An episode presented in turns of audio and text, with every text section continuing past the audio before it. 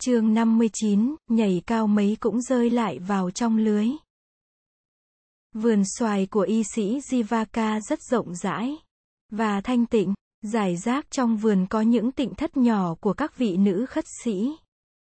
Buổi chiều ấy, có một vị nữ khất sĩ trẻ tên là Sapha đến xin tham vấn bụt. Hồi sáng cô đã bị một thanh niên đón đường, và suýt bị thanh niên ấy xâm phạm đến tiết hạnh. Nico xin bụt đặt ra một pháp chế, để bảo đảm thêm sự an ninh cho giới nữ khất sĩ. Bụt hỏi đầu đuôi câu chuyện. Nico thuật lại với tất cả chi tiết. Hôm qua đi khất thực về ngang một khu hẻo lánh. Sắp ha bị một thanh niên đón đường. Biết là mình đang lâm vào tình trạng khó khăn. Nico theo dõi hơi thở. Để duy trì sự bình tĩnh. Nhìn thẳng vào người thanh niên. Cô hỏi, thưa ông, tôi đâu có làm điều gì lầm lỗi. Mà ông lại chặn đường tôi. Tôi chỉ là một người xuất gia tu hành theo giáo pháp của Bụt. Tại sao ông lại ngăn không cho tôi đi về tu viện? Người kia nói, cô còn trẻ, và đẹp lắm, tại sao cô lại đi hủy hoại đời mình bằng cách cạo đầu? Mặc áo vàng, và sống như những người tu khổ hạnh. Này Nico, đáng lý cái thân hình xinh đẹp của cô phải được khoác lên một chiếc sari lụa mua từ Kasi. Tôi chưa thấy ai xinh đẹp bằng cô.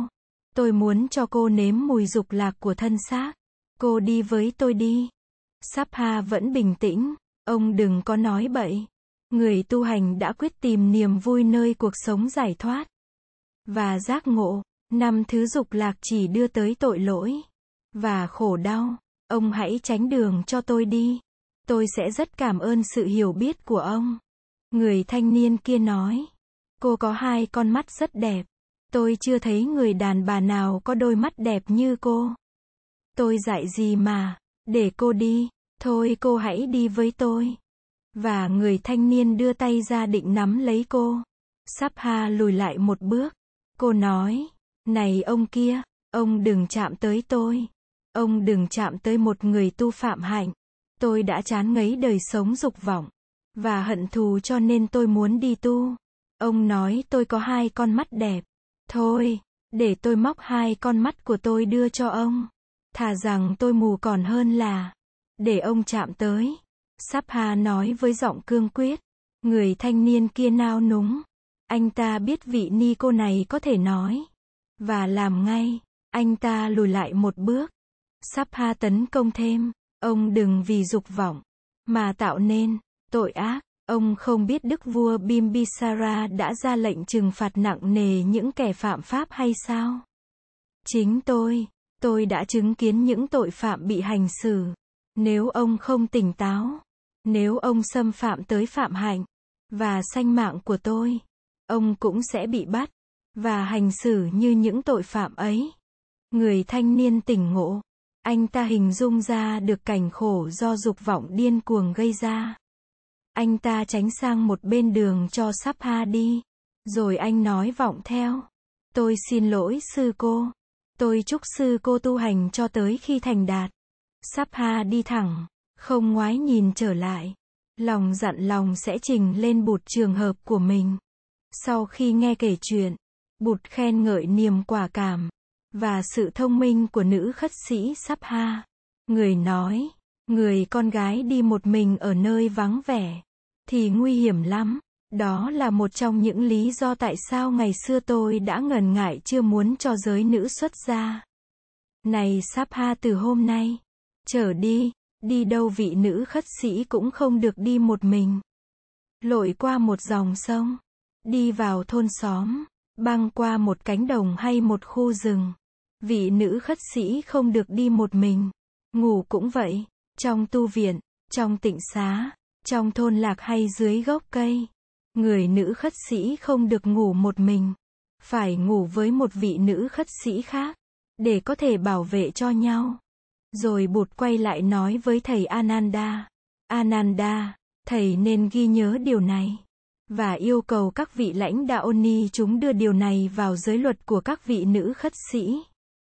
Rời vườn xoài của y sĩ Jivaka, bụt lên đường đi Nalanda cùng đi với người có rất đông các vị khất sĩ, bụt, và các vị khất sĩ đi lặng lẽ, và trang nghiêm ai nấy đều theo dõi hơi thở, và nuôi dưỡng chánh niệm. Phía sau lưng các vị, có hai thầy trò vị du sĩ Sappio cùng đi. Họ nói chuyện vang lên suốt cả dọc đường. Đệ tử của du sĩ Sappio là thanh niên Brahmadatta. Đề tài của câu chuyện là bột và giáo pháp của người. Du sĩ Sappio cố ý nói lớn để những vị khất sĩ có thể nghe. Tất cả những lời ông nói đều nhắm tới sự kích bác bột và giáo pháp của người. Trong khi đó, thì lạ thay, thanh niên Brahmadatta lại hết lòng bênh vực cho bột và giáo pháp của người. Brahmadatta dùng những lý luận và hình ảnh rất khéo léo để tán dương bụt và giáo đoàn của người. Khéo léo đến nỗi tất cả các vị khất sĩ đi trước đó đều có cảm tình với chàng. Chiều hôm ấy, Bụt ghé vào nghỉ đêm ở Amberlathika. Amberlathika là một khu vườn rừng rất sum xuê và tốt đẹp, chỗ nghỉ mát của gia đình hoàng gia. Vua Bimbisara đã ngỏ ý là các vị tu sĩ của bất cứ giáo phái nào nếu cần sử dụng Amberlathika, thì đều có quyền sử dụng để nghỉ ngơi. Đêm đó hai thầy trò du sĩ Sappio cũng nghỉ đêm tại đấy. Sáng hôm sau các thầy khất sĩ bàn tán với nhau về thái độ hôm qua của hai thầy trò vị du sĩ. Bụt nghe được những câu bàn tán ấy. Người bảo, này các thầy, khi nghe người ta công kích tôi, phỉ báng tôi, công kích, và phỉ báng giáo pháp, và giáo đoàn khất sĩ. Các thầy đừng buồn, các thầy đừng sinh lòng công phẫn, tức tối hay phiền muộn. Điều ấy có hại cho các thầy. Khi nghe người ta khen ngợi tôi, khen ngợi giáo pháp, và giáo đoàn khất sĩ, các thầy cũng không nên mừng rỡ, thích thú, và mãn ý. Điều này cũng có hại cho các thầy. Thái độ đứng đắn là xét xem những điều công kích ấy đúng hay sai. Đúng ở chỗ nào, sai ở chỗ nào, có như thế quý vị mới có dịp học hỏi, để đạt được nhiều tiến bộ. Này các vị khất sĩ phần lớn những người khen ngợi bụt, Pháp, và Tăng là những người chỉ thấy được những cái đẹp cái hay nhỏ bé của giáo Pháp. Và giáo đoàn thôi, như là nếp sống phạm hạnh, công phu trì giới, đời sống đạm bạc, thái độ thanh thản của chúng ta. Số người thấy được cái cao siêu màu nhiệm nhất của giáo Pháp, mà đem lời ca ngợi, thì ít lắm. Tôi muốn nói đến trí tuệ thực chứng của đạo giác ngộ. Trí tuệ này siêu việt, mỹ diệu, màu nhiệm, vượt khỏi tầm tư duy và ngôn ngữ của người thường. Thấy được, hiểu được và chứng được trí tuệ ấy mới có thể biết và thấy được giá trị thật của đạo giải thoát. Này các vị khất sĩ trong thế gian có bao nhiêu chủ thuyết và bao nhiêu luận chấp, người ta không ngớt công kích và cãi vã nhau vì sự khác biệt của những chủ thuyết và luận chấp ấy. Các vị khất sĩ, như tôi đã thấy và đã nghe, đã có ít nhất là 62 luận chấp làm căn bản cho hàng ngàn chủ thuyết hiện giờ có mặt trong các giới tư tưởng và tôn giáo. Các vị nên biết rằng trước cái thấy của đạo giác ngộ giải thoát, tất cả 62 luận chấp ấy đều có những chỗ kẹt đều có những chỗ sai lầm. Hôm ấy Bụt nói kinh Phạm Võng, người phân tích nội dung của cả 62 luận chấp và vạch ra những sai lầm của các luận chấp này.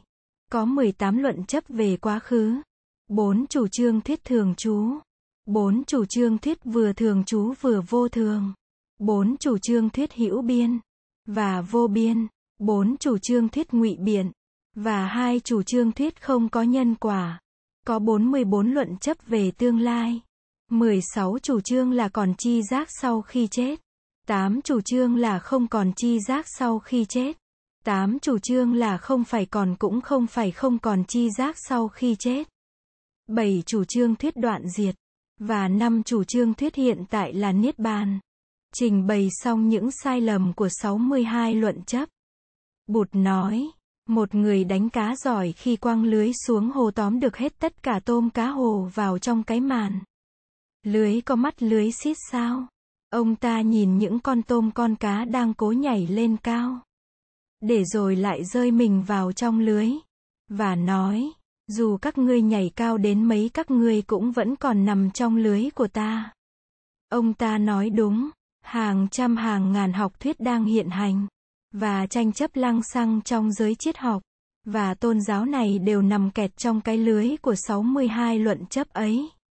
Không thể nào vượt thoát ra nổi. Các vị khất sĩ đừng đi vào trong cái lưới mê hồn ấy. Để mất hết, thì giờ, và cơ hội tu tập đạo giải thoát. Đừng đi vào cái lưới của sự hí luận. Này các vị khất sĩ tất cả những luận chấp kia đều phát sinh do sự lừa gạt của chi giác và của cảm thọ, vì không tu tập chánh niệm, vì không quán chiếu nên, người ta không biết được chân tướng của chi giác và cảm thọ, do đó đã bị chi giác và cảm thọ lừa gạt. Nếu thấy được nguồn gốc và bản chất của chi giác và cảm thọ, người ta sẽ thấy được tự tính vô thường và duyên sinh của sự vật. Người ta sẽ không bị vướng vào lưới tham ái, lo âu và sợ hãi. Người ta sẽ không bị vướng vào cái lưới của 62 luận chấp. Hôm ấy Đại Đức Ananda đã nỗ lực ghi nhớ hết những lời bụt dạy. Thầy đi bách bộ, và thầm lặng trùng tuyên lại những lời bụt nói. Rồi thầy nghĩ, kinh này quan trọng lắm. Ta sẽ đặt tên kinh này là kinh Phạm Võng. Phạm Võng là cái lưới vĩ đại thu tóm tất cả những chủ thuyết sai lạc trong cuộc đời.